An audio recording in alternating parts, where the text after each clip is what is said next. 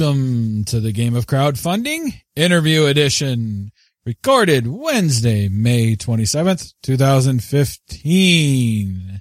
Welcome back. Yes, we have another interview for you for somebody that is on Kickstarter right now and has previously been on Kickstarter and also writes for All Us Geeks. so you can learn a little bit about the previous Kickstarter from his release uh, here recently. Who is joining me on Skype tonight? This is Paul Koska, All Us Geeks contributor and owner of Brick and Brack Games. Did that sound official enough? That was that was you. You can take over. I think. I I think my I, I need to go and up my skills or something. Excellent. You're fired. oh God, I dream.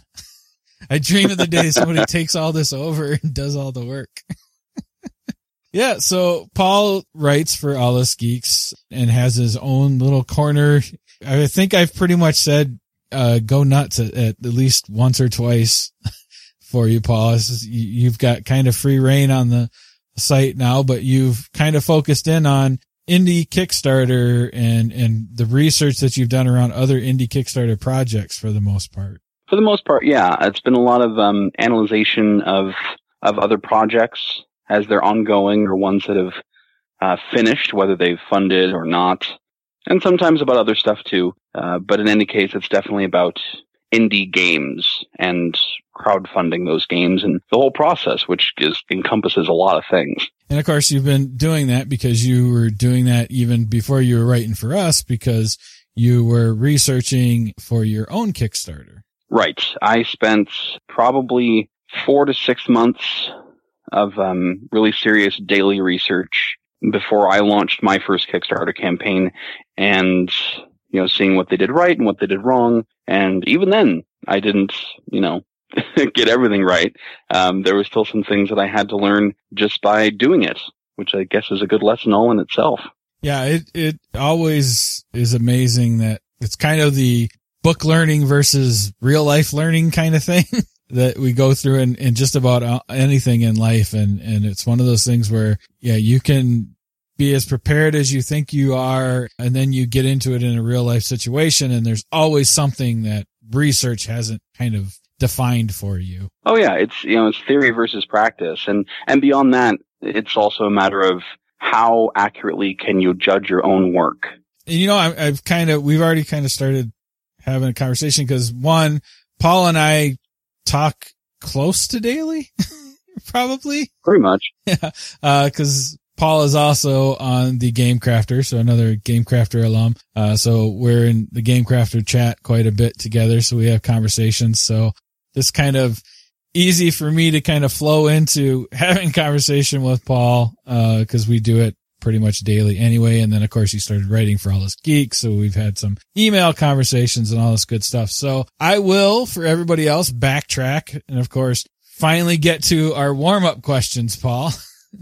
Oh, that's right. That's right. There's things to do. Yeah. Everybody's kind of probably wondering where my, uh, where my agenda is, which, uh, anybody that also listens for any amount of time knows I actually don't have one in front of me. So that's why things like this happen. I'm just auditioning to be co-host. That's all. Oh, let's talk. Later. let, us let, let's talk later. okay. We can have that conversation. All right. So, uh, of course you've, you've got a game and it's on Kickstarter right now. So you make games, but one of the questions we always ask is, what do you do for a living besides make games? And of course you can be as general or specific as you would like to be. So for a living, for my actual day job is, uh, customer service for an insurance company, which is somehow more boring than it sounds. All right. So then you gotta go home and make games. Among other things, yeah. Just finished a theatrical production. I've been picking up a lot more work in terms of voiceovers, making actually a, at least a little bit of money at that. You know, obviously writing, um, which makes nothing, um, but is very enjoyable. But yes, in terms of actual day job, that's um, sitting in my chair and uh, being yelled at by people on the phone. All right, so let's uh, let's get to a more pleasant subject. Hopefully, what makes you a geek, sir? I think everything. I mean, that's a really cop out answer, I know, but I, I approach everything that I approach in terms of things that I like, I kind of raise to that level of geekdom, you know, studying and learning and knowing trivia and everything. But in terms of something specific that other people might not have is definitely a Kickstarter. I don't think a whole lot of people sit down and analyze campaigns and break them down and study and not a whole lot of blogs just about like, here are all the particular things that you need to know about putting together a campaign. You know, I'm not quite on, uh, you know, Stegmaier level or anything, but that's definitely something that makes me a geek. And of course, you know, you've, you've made friends along the way as well with some of your articles. you know, I, I would, and this is something I've always learned from, from re- reviewing as well. If you're going to make a statement, whether it's positive, negative, whatever it is, especially if it's negative, as long as you don't get personal, state the facts, give your opinion, and back it up with evidence, there's, you know, people can get upset if they like, but there's not a whole lot they can say against it because you've proven your point. Yeah, I've gotten negative things said about me and the things that I've made, and as long as they were well supported, I said, well, yeah, that's probably true. All right. Yeah, and you've done an excellent job when kind of going over some of the projects and stuff. And I'm just kind of kidding because it was, uh, I think the very first article you wrote for us, you got a little bit of, of pushback because some people were, uh, not sure about the, the commentary you made, but I think that was the instant that Jordan and I were sold that you were in the right place over at All Us Geeks because you could piss somebody off right away. yeah, it was like five minutes after it went live too. It was like so instantaneous. And the funny thing was, you know, I, I sounded like he was super upset because I saw him uh, just like a, a couple weeks later. And the ironic thing is, he he didn't fund, um, and I think mostly because of the reasons that I gave in that breakdown. And I hope he comes back because there were a lot of people who are really excited about that project, which is true of just about all projects I don't fund. Just about. All right. So then the last warm up question that I keep interrupting myself on. Uh, you know, we always talk about how you can geek out about anything as long as you have the passion level for it. So do you have any geek level passions for things that the typical person might not consider geek related? That people might not consider geek related? God, that's just, like I said, just everything I, I, I touch, I kind of raise to the level of, of geekdom. But hey, how about this for transition? Shakespeare. That's something that, uh, I think I, I study enough to raise to that level with theories of my own and really deep study and enough that I made a game about it. So there you go. yeah. Excellent transition. Just a little early. We'll, we'll get there. We'll get there, Paul. Oh, we'll get there. I was so close. but yes, let's go ahead and mention at least one time up front that, you know, uh, the game that Paul has on Kickstarter right now is called Bill Shakespeare is Dead. And of course, like we normally do towards the latter half of the episode, we will focus in a bit more on that specifically. But as we go along and kind of get to know Paul a little bit more, we'll find out about him designing the game and stuff. So we'll pick up bits and pieces as we go along here. Just a preview. Just a preview. Exactly. Just, just tease them, make them stick, stick around. Uh, Got to throw the breadcrumbs. Yeah. You know, and, and we'll, we'll have him come back next week to find out how Bill Shakespeare actually died. yeah. It's, it's a cool story too. I mean, it's a, it's a whole theory because nobody really knows because it's not like there were great records back then. They don't even know exactly like when he was born or anything like that. You know, there weren't really hospitals to speak of. Let's see here. You've obviously got a lot of creative outlets. What would you consider one of your favorite creative outlets that you, if, if you could forego everything else and focus in on this one thing, what would it be? If I could forego, that's a great question because I do way too many things. so picking one is kind of difficult. I think if you ask me on a different day, the answer will change and it kind of changes regularly. Some days it's, it's live performance, especially in the director's chair. Something I miss doing a lot. Some days it's writing and that's, you know, really where I need to be. And some days it's creating games because one of the huge differences between you know, writing a novel and creating a game, one of the very cool differences is that you can sit with a novel for a year or longer before anybody gets to see it. And it's a very lonely process. But a game, you can have a prototype on the table in a couple of days if you're really ambitious. And so that, that kind of instant gratification is so cool. Yeah, I, I agree with that just from the aspect of when I used to write a lot. And if I ever kind of found myself either jumping, jumping what I was working on or something like that, it, it was all around the fact that, you know, nobody's seeing this. It's all in my head. It's, it's what I think. And I think the most I ever stuck with and, and making sure I continued to write something was the, the person I was with at the time was reading it and was constantly not only giving me feedback, but pushing me to, okay, when's the next chapter? When's the next couple pages? When's you got to give me something? And I think I put more work into that than kind of just sitting off by myself and just writing to write, which I do like to do, but you're right. It's, it's in that vacuum until you can get it to somebody else's hands where the gaming side of things, if you can get your prototype together, there's all kinds of things. You know, you've got your, maybe you had got friends that like to play games. Maybe you attend Protospiels or unpubs.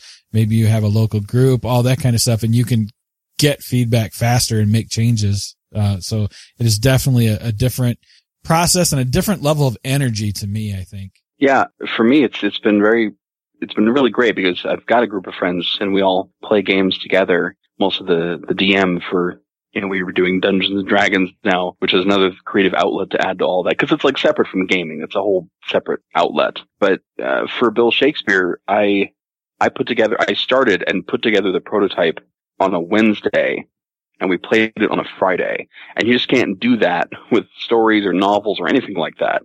I mean, it was terrible in that first that first playthrough and we were all very, very intoxicated, but I was able to do it. And that's something very cool. I know you just, you said you, you just kind of wrapped up some theater, some live theater, uh, stuff mm-hmm. recently. And I know, didn't you, you've moved to like a smaller town where it's harder for you to kind of do that from what you were used to previously, correct? Am I remembering right? Yeah, it's, it's true. Um, I, I went to school and spent uh, spent eight years in Chicago and ran my own company there.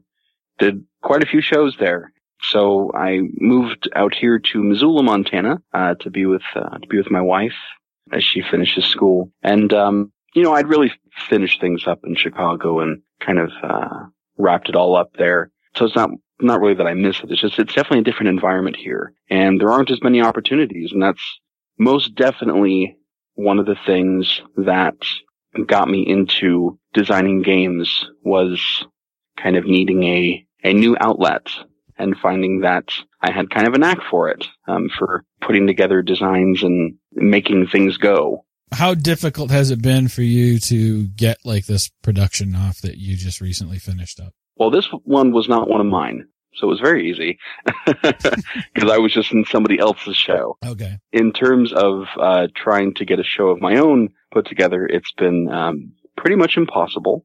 I think that's a fair way to say it. I've I've had this. Uh, I've written quite a few shows, but I have this adaptation of Macbeth that I have tried to put together for quite a long time now. I tried once in Chicago and it didn't work, and I tried once here just on my own and I couldn't get enough people for it and tried again here in association with kind of the large theater in town and still couldn't put it together. Just couldn't get enough people. And what's funny is that there's only five people in it. and somehow I cannot put five people together and stick and put them in the show. I don't know what that says about me or the show but that might be you know more on hold uh, for the moment. I've I've certainly got enough on my plate as it is. I probably don't need to add too much more to it, and I think my wife would probably agree.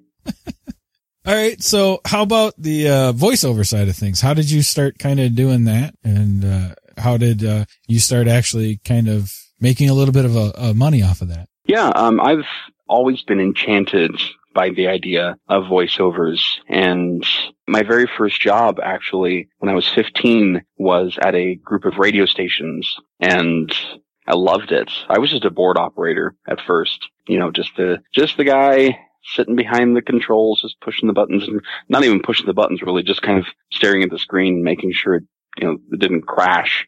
but it was uh, it was a lot of fun, and I would I'd snuck on the air a couple of times if they had like pre-recorded copy that they had just done and a script for it. Sometimes I would just delete the pre-recorded copy and just read the uh, read the copy on air live.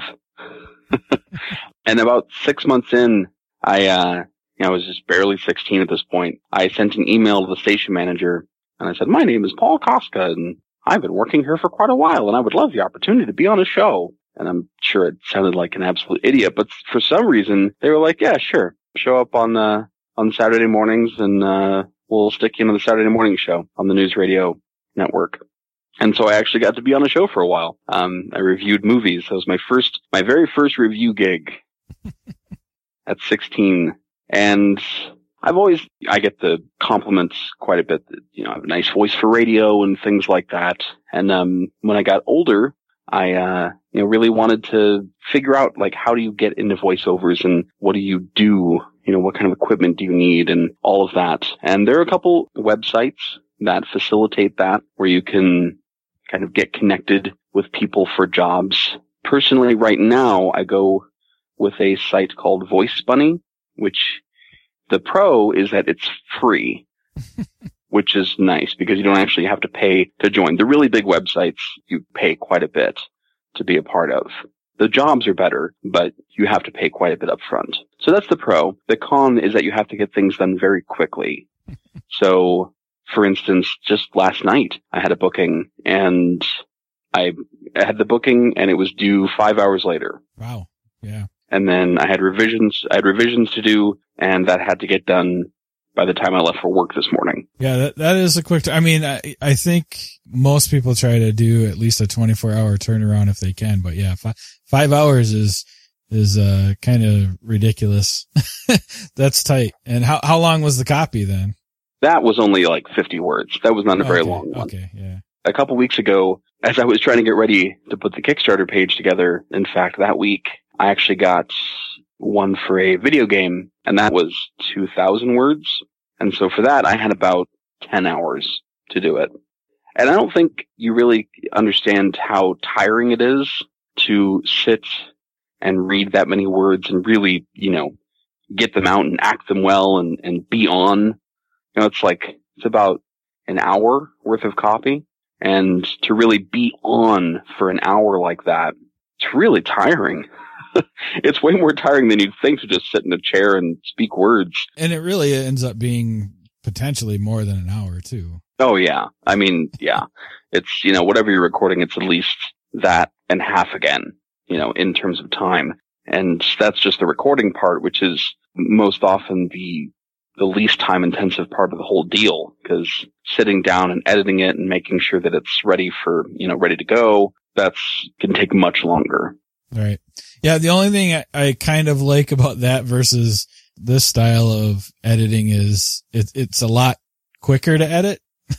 Uh, because you are working off of a script. So there's less of that. There's less of the ums and ahs and, and that kind of thing. And so it's, it's a much quicker edit for me, but it is, you're right. It's still a, a nice edit because I do more, more or less explainer videos and stuff and, and that style Right. stuff. I don't, I don't really do a lot of like characterization and stuff. You could just do what Richard Bliss does and say, "Oh no, we'll edit this part out," and then just let it go.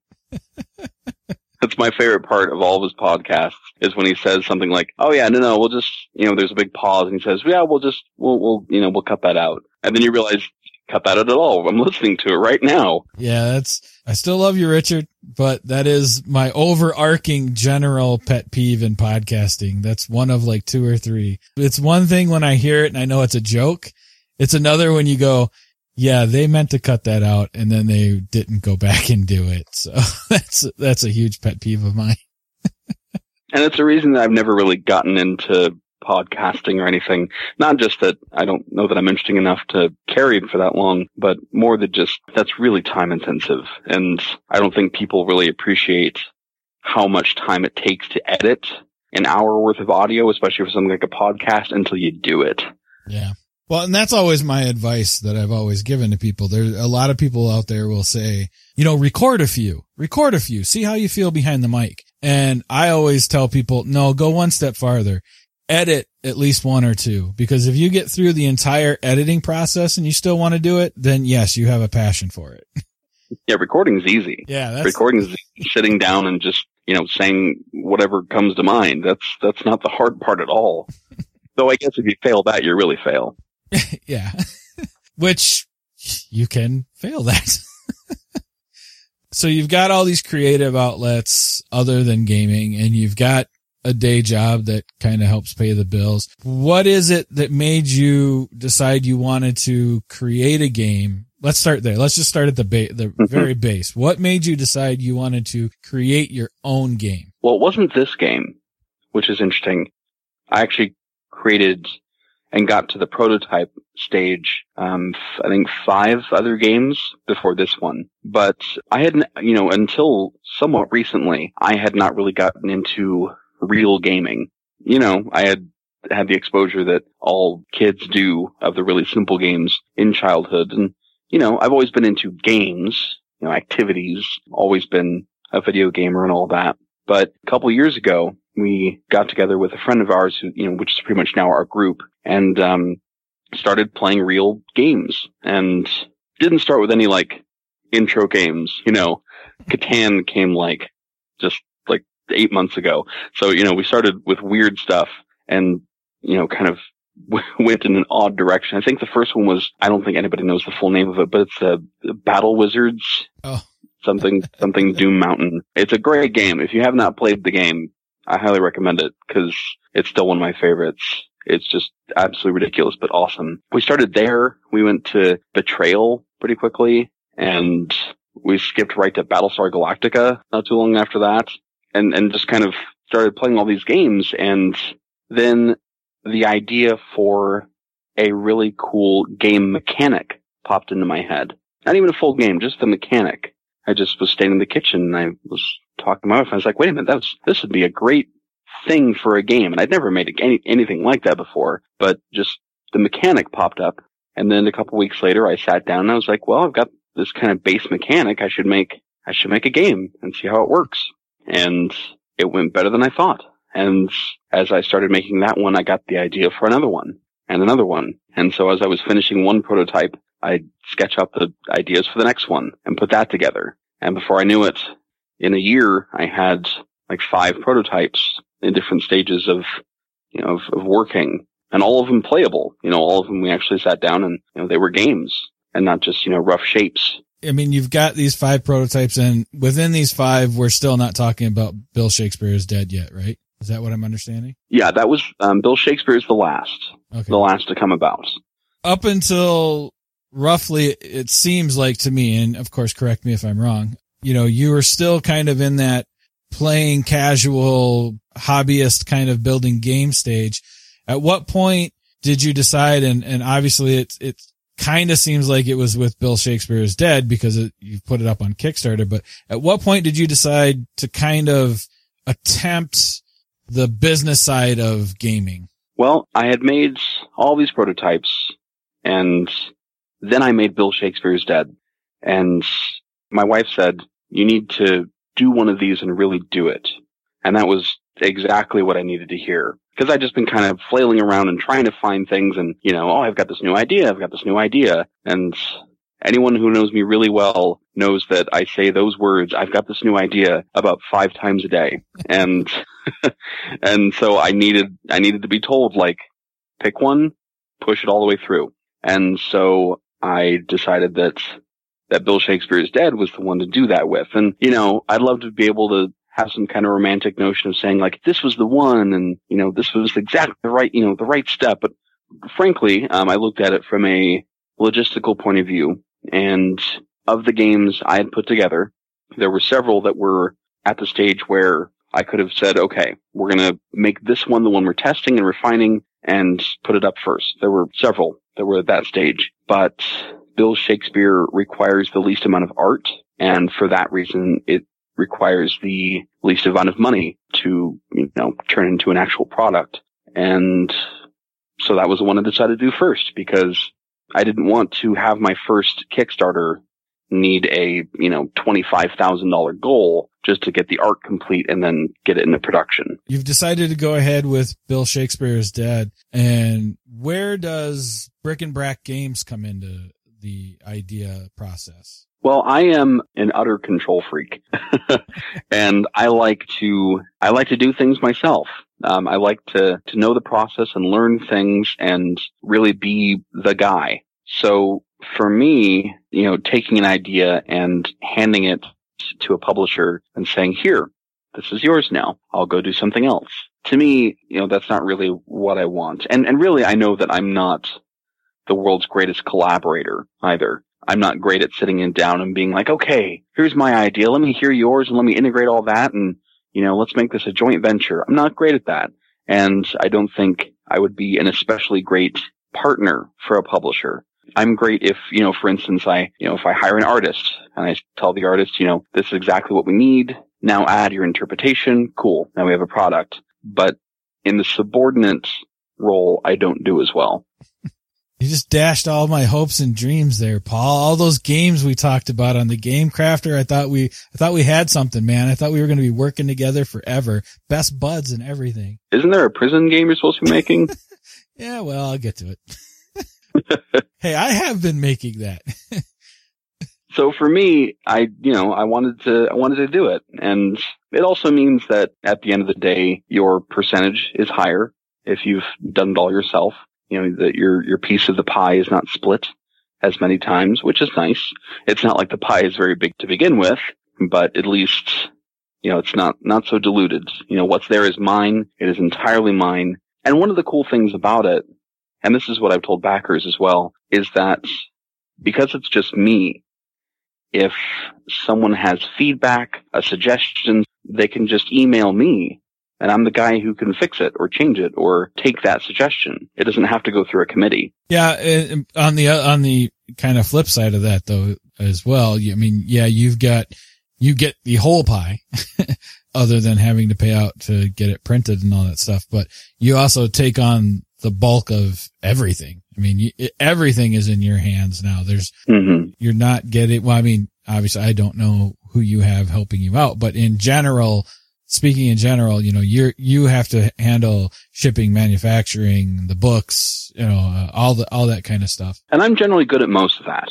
When, you know, when there's actual money involved, I'll probably have to, uh, to sit down and, and do some consultation. Um, but in terms of the rest of it, you know, the logistics wise, uh, those are skills that I've, I've definitely picked up along the way. I'm a project guy. I'm definitely a project person and I have been running, coming from a, a background of owning my own theater company and doing live theatrical productions, you know, running a project from start to finish is something I have a ton of experience in. And so that lends itself really well and, and pretty easily to this process here and I just enjoy it. I enjoy kind of the nitty gritty and, you know, really getting in there and wearing all the hats. And yeah, that's something I, I like, which is not, not typical, I don't think. I think a lot of people just kind of suffer through those bits for the sake of, you know, being able to do their game. But for me, I, I pretty much enjoy it. So then you kind of had to know this question was probably coming because I'm always curious about it. Then would you, if everything starts going well for you, would you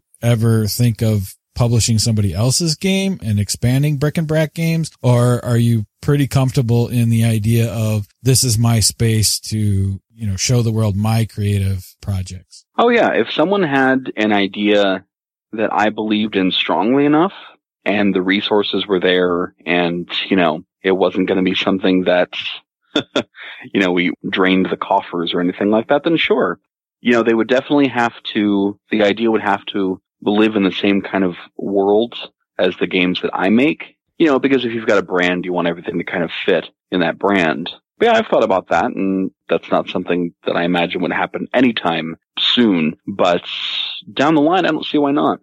If someone was interested in a brain challenging, very thematic game, and they just had, you know, a great idea for it and a great package and it played well, then yeah, I'd take a look at it. All right. This is probably a good spot for us to kind of maybe do a little bit of the, the transition here. So mm-hmm. why don't you go ahead and give us the elevator pitch for Bill Shakespeare is Dead? All right. So Bill Shakespeare is Dead is a fast paced party game for five or more players with rules variants for three and four players. If you take Cards Against Humanity and add in Mad Libsian acting and Shakespearean shouting and put it in a PG-13 box, then you've got something that kind of looks like Bill Shakespeare is dead. It's highbrow, it's lowbrow, it's utterly ridiculous, and a lot of chaotic fun. Right. That sounded pretty good. Yeah. Well done. You've been working on your elevator yeah, was, pitch. a little bit. That was kind of a nice package. I'll have to, I'll have to listen to the recording of that and write that down. Just, yeah, just cut, cut that piece out and you can put it somewhere. throw it. Yeah, I'll just paste it everywhere. Yeah, throw a little, little bed underneath it. there you go. Commercial done.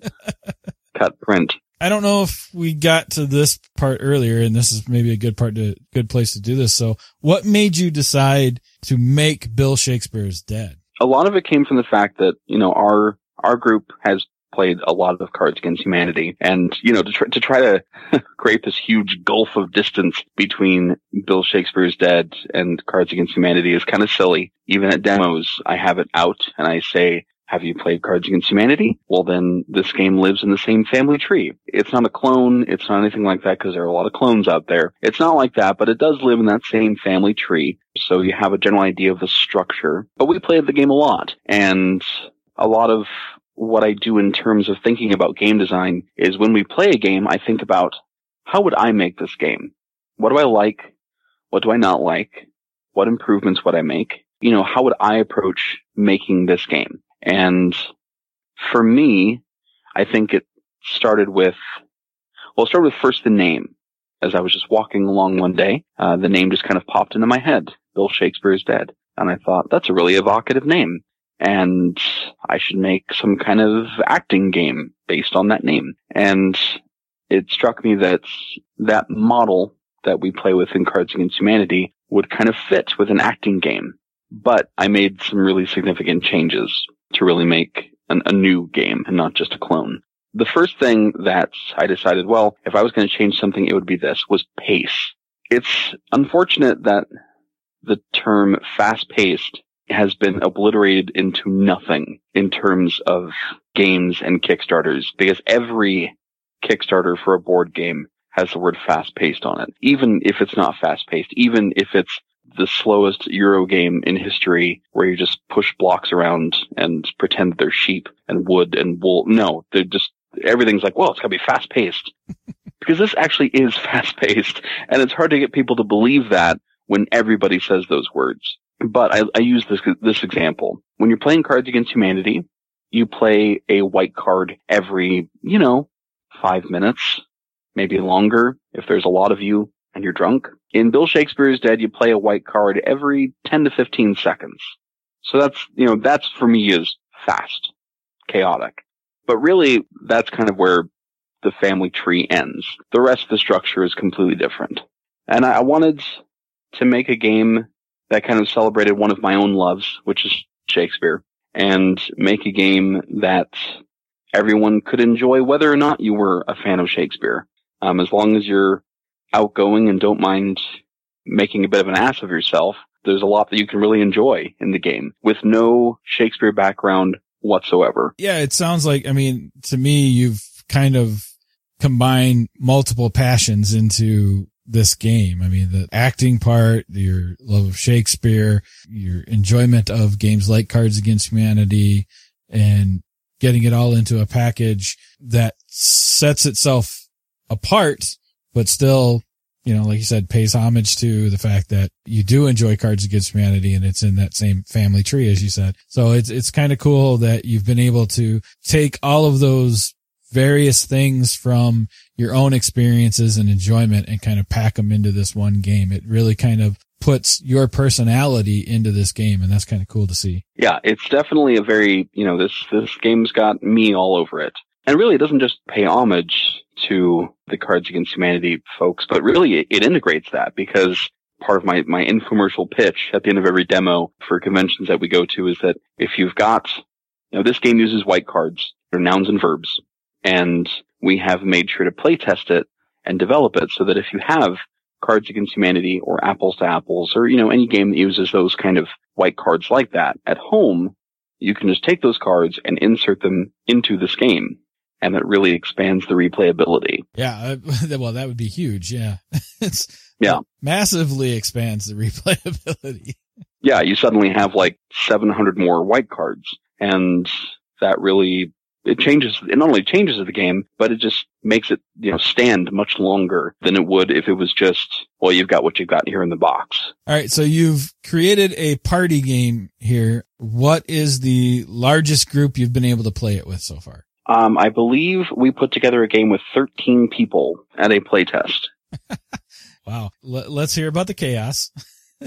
yeah, and, and, and you know, it was chaotic, but the thing is, I love that. Why have a party and a party game if it's not going to be completely chaotic? If, if that's, you know, what's the point? Otherwise, it should be people shouting and laughing and, you know, throwing things. That's, that's the kind of exuberance that I want to see. Um, and that's what we got for sure. 13 people was just crazy and great.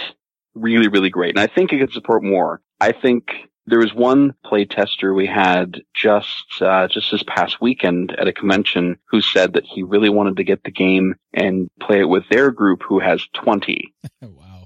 And I told him that if he does that, he has to send me a video because I really want to see that. I I've I say it, you know, I predict it goes to up to about 15, but there's absolutely no reason it couldn't go to 20. And I would love to see that, that kind of absolute sheer setting the curtains on fire kind of chaos. Was he going to play it like in a game store or something like that? No, that's just his game group. Oh, I was going to say that would be, that would be awesome to kind of see in a game store. Just kind of. Oh, it's true. Going crazy. Our 13 player game was in a game store. That actually kind of reminds me of something too. Let's talk about some of the more localized grassroots style things that you've kind of done for Bill Shakespeare is Dead and getting people aware of, of your Kickstarter project. So you've gone to many different game stores and many different locations to kind of demo this game locally. And why don't you share some of your experience with that? Cause I think that's something that some people don't necessarily try to do. And I think they're missing out a little bit. I agree. And you know, I can get if I, I can totally understand that people might be thinking, well, you know, I'm not, you know, I'm not big in crowds. I'm not big at meeting people and I'm really not either. I don't do especially well in social situations, but here's the thing. If you want to sell a game, get over it. Just get over it because it's your job to be a salesman. And in fact, it's your job to be a door to door salesman. And so you just have to take whatever anxiety you have and get over it because you got to get out there. Um, in preparation for the first Kickstarter launch, which probably later we can talk about first versus second, but in preparation for our, our first launch, well, we started off, you know, months ago going to a convention um, several hours away where we'd only had one test of Bill Shakespeare before that and it totally failed.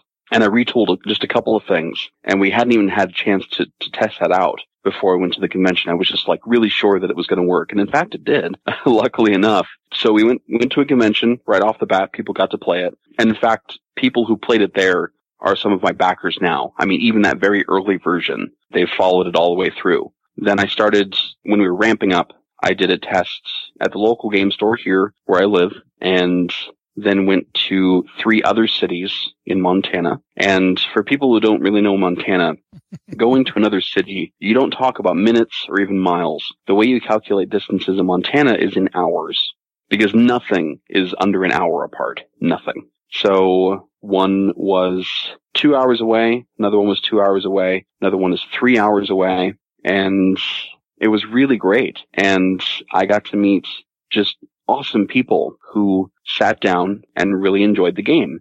And that's great for a lot of reasons. One, it's great because the best way to sell a game to somebody is to have them play it. Period. Hands down. That's how you sell people games.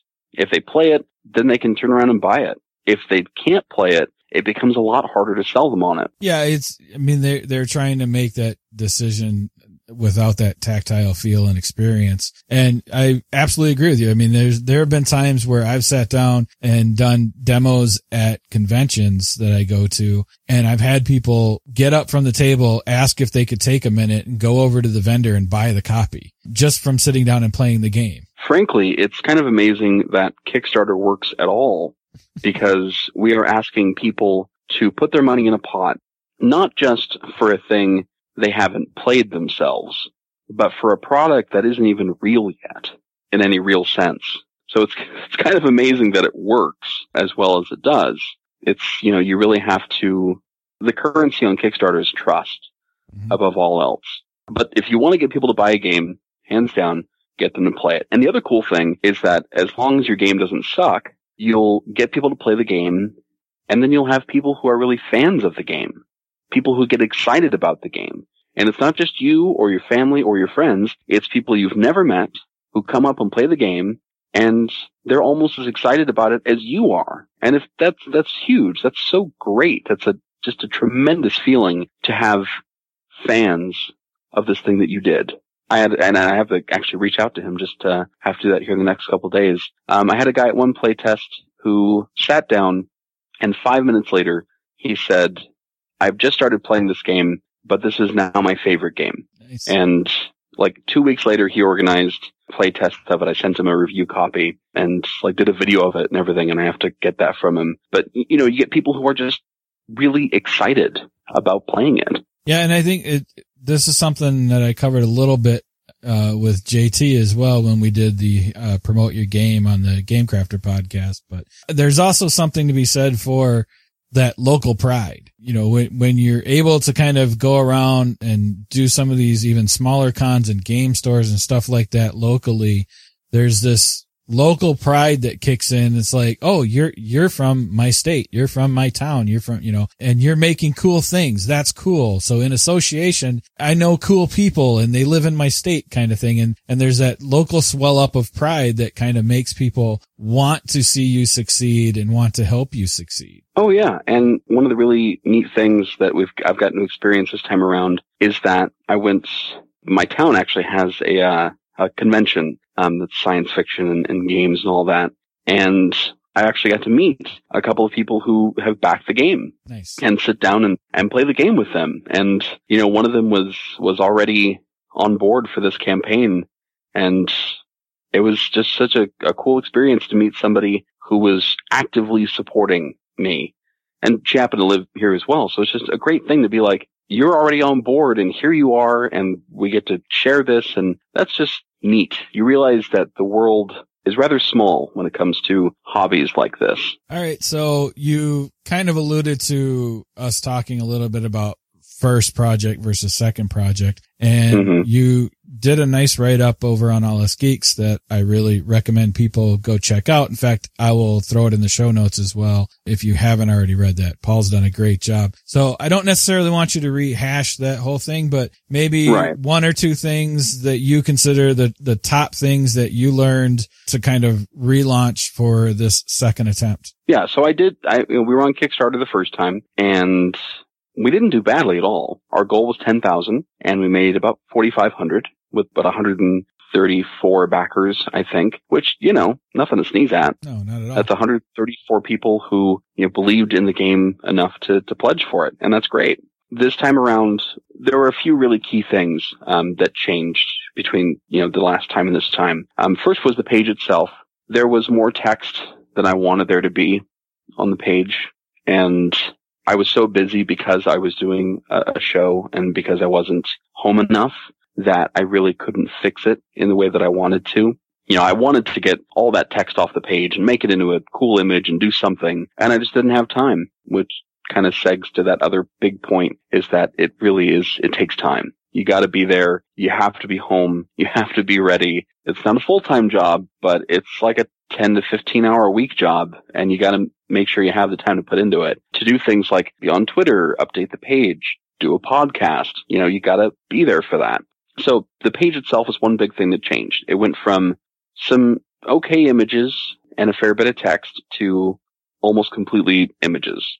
There was a, a Kickstarter I looked at that finished not too long ago called A Chaotic Life, which was a, a fun little simple game. And their page was great. There was not a bit of text on it, not a single word of text. It was all images and the text was big and it was easy to read and it was really thematic. And I was just like, God, that's perfect because maybe it's different for some people, but as soon as I, you know, I study Kickstarter pages and as soon as I see a big block of text on a page, I just scroll right past it. Maybe I'll go back and read it later, but my first inclination is always to just go right past. And so I didn't want that. So now the page looks a lot more thematic and it flows a lot better and it's got that cool watercolor art all the way through. Another big thing that changed was making the game a solid PG-13. That makes it nice for everybody. It's not just for teachers, though I'm definitely pushing for be great in the classroom, but it's just kind of nice for everybody that you don't have to go through and edit when someone's coming over that's younger or grandma or whatever. And I think one of the biggest things that has really influenced the kind of start that we've had, because um, we're doing much better this time around than we did last, is the pricing and adding expansions. Everybody says it, and I just didn't take the good advice. but having a deluxe model that's not much more expensive is a super, super good idea. The base game is $25. Um, you can add in uh, expansions for $5 a piece, or you can get your choice of three expansions for $35. So that's $5 off the cost of that. And right now it's something like seven times as many people are backing at that $35 level than at the $25 level. And the $35 level is actually $5 more than what the game cost the first time around, but it's a better value than that base game. And that's really what people want to see on Kickstarter. They want to see value. They want to see that they are getting a great deal. And that deluxe model is a great deal for them and it gets you to your goal faster. So it's good for everybody. So do that. Unless you are in the impulse buy point. Right. Yeah. I think that if your game is 10 to $15, especially if it's $10, I think you could probably just stick with having a $10 pledge and being good. You had mentioned that the first project was you were looking for 10,000. This time around, you're looking for 8,000. How were you able to drop your funding level? Part of it is kind of reducing the buffer, you know, cause you want to have a buffer there. You want to, you know, you don't want to just make exactly what you need because it's always going to be more than that. So I shrunk the buffer a little bit and I also reduced the size of some of the cards. I really got back to like, okay, what is it that makes the game fun? What is it that, you know, that makes this game? And it's not having huge oversized cards. That's cool, but that's not what, what really makes this game and makes it fun for people. If I wanted to get it in people's hands, you know, how do I do that as simply as possible? So making the cards go from, what was it, five and a half by five and a half to five and a half by three made a huge difference. You can fit a lot more on a print sheet and it just kind of makes it a better package. So in doing that, I'm able to cut down the costs quite a bit while maintaining the same, you know, the same level of quality and, and all of that. I wish I could cut it down more, but th- there's not a whole lot of room left. The bottom line is that, and this is one of those things that you only get if you read the insider blogs and consumers don't really get this information at all. But when you price, when you pick the MSRP for a game, generally games out there, you price it for five times the amount it costs to make the game. That's just kind of the rule of thumb. I'm sure some are more and some are less. Yeah, it's generally five to six. You're you're in that ballpark. Yeah, yep. this is so not that. not even close. Not even not even close. And that's a risk that means that my portion of that very small pie is much smaller because I'm not talking five. We're not even talking three, barely two. So it's, there's a lot of cards in the game and it costs a lot to put that whole package together and to make it the right price for the party game market, which kind of tops out at $30 my margins are, are very tight. And so I can't, I can't really cut much more than the 8,000 goal that's there. But the bottom line is I want to get this in people's hands. I want to get this made and get the name out there and get people enjoying it because people are ready to play it. And I, I, want them to be able to do so. All right. So we're kind of wrapping up our hour here. yeah, I see that. Yeah, it goes fast. It really does. So before I do some quick stats for the project, you know, I always like to ask if somebody's listening to this and then they go over and check out the Kickstarter for Bill Shakespeare's Dead and they're kind of on the fence. They're like, yeah, I can maybe see myself playing this, but I'm not quite sure. What are a couple things that you would tell somebody to go, you know what, Paul, you're absolutely right. I have to back this right now. What I would say is that you don't have to be into Shakespeare or theater or even acting to be into the game. I am the only actor in our group. Everybody else are pretty much pharmacists. And our group has really enjoyed this game and other groups have really enjoyed this game. And within three minutes of sitting people down at the table at demos, people are laughing and having a great time. It takes two minutes to explain the rules and then a minute later everybody's laughing. It's fun.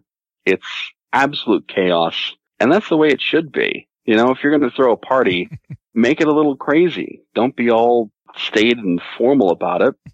If you're a teacher or somebody who really loves Shakespeare, this is just completely up your alley. And if you're not a teacher and just someone who wants to have fun and likes party games, this is also completely up your alley. There's a, a gameplay video on the page. And of course, we've got quite a few reviews. And if you have any questions about the game, you can always message me. I am the whole show. So if you send you know, a Facebook message or a Twitter thing or whatever, you're going to get me and I'm always happy to answer. All right. So Bill Shakespeare is dead is on Kickstarter right now. Paul is looking for $8,000. He's got a little over $3,000 right now. And this is going until Sunday, June 21st, 2015. That's by my time. That's, that's central time and that's ending right at midnight. So, uh, let's back that up and just, just be, be safe. Go there by June 20th and make sure you get yep. in on the project. So again, uh, Bill Shakespeare is dead and he's looking for $8,000.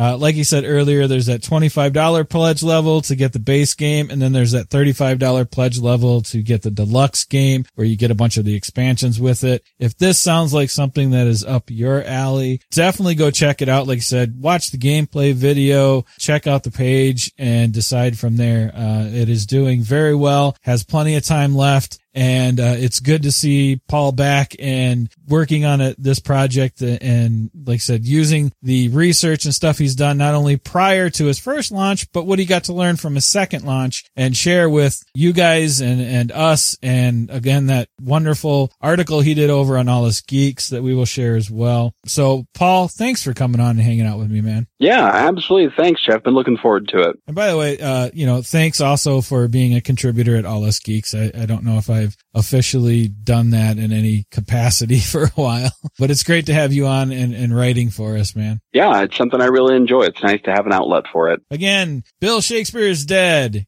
Please go check it out on Kickstarter. And if you are having problems finding it, you know what to do the show notes. I will have a link in the show notes. All right, everybody. Thanks for hanging out with us and I will be back with more interviews very soon. Thank you for checking out a United Geeks Network family member. If you enjoyed it and are looking for other online media with a geek culture slant, head over to UnitedGeeksNetwork.com where you will find Broken Prism Reviews, a YouTube channel bringing you game reviews in three parts unboxing, express gameplay, and a quick rundown of what makes the game stand out. The United Geeks Network. You can broadcast your geekiness at UnitedGeeksNetwork.com.